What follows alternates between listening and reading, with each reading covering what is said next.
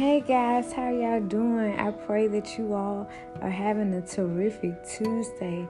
I'm so excited about what I know God is going to do in all of our lives, and I continue to stand in the spirit of expectation, knowing that the devil is under our feet and we are more than conquerors through Jesus Christ who loves us.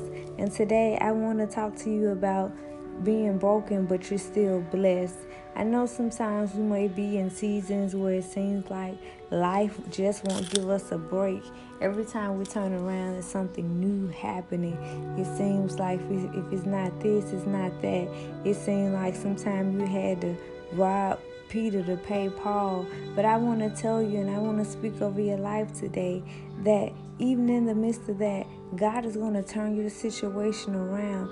You may not know how, you may not know when, but you got to know the who. But I came to prophesy over your life that it's going to be sooner rather than later. You've been through the fire, you've experienced the spiritual warfare, you've known the things that have come against you, even when you hadn't even done anything wrong. But yet, God has still kept you. It was a testing of your faith, a testing of your worth, a testing would you still trust God? A testing, would you still stand on his word and declare him being good and merciful? Would you still hang on in there and worship him? Would you still hang on in there and pay and give your offering even when you didn't have that much? Would you still be faithful even in the midst of them breaking your heart it may have broke you, but you are still blessed. You're still blessed. Why? Because you're still here. In spite of who may have prayed or tried to put a spell or speak witchcraft on you, you're still here and you're still here because God has a purpose for you.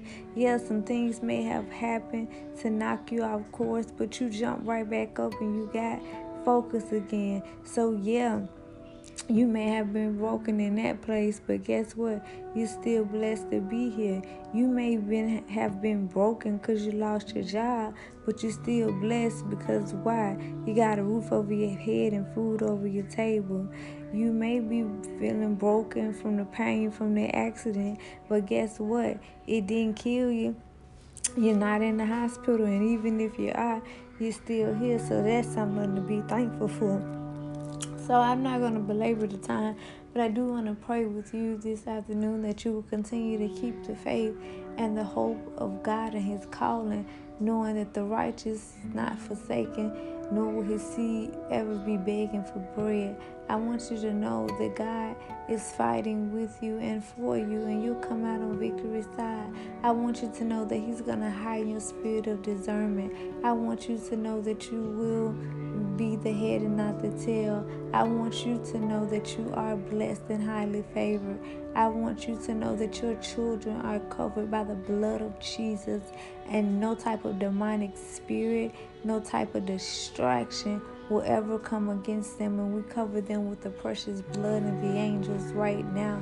I cover your family right now. I break that spirit of addiction. I break it in the Holy Ghost that whatever had been trying to hold your family bound and think that they would always be addicted to any type of drug, that it stops now. I come against that spirit, that that spirit of congestive heart failure that has tried to run rapid in your family and become a generational curse.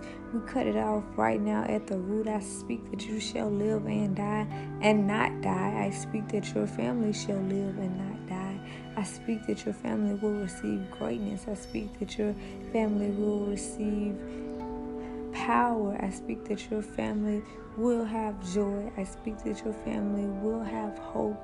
I speak that your family will see the abundance, the fruit of their labor. I speak that people are going to come to you and just financially bless you just because they believe in your vision and everything that God has called you to be. I speak that you will not be the lender, but you shall be the borrower. I speak that you are a millionaire, trillionaire, billionaire. I speak that you shall have a testimony after this. I speak that you won't have any more depressing moments. I speak that the joy of the Lord is your strength. I speak that you will not be oppressed. I speak that you know that help is on the way. I love you and I pray that you all have a wonderful day. And we know that the blood of Jesus is covering you now, is covering your home, and all shall be well. In Jesus' name, amen.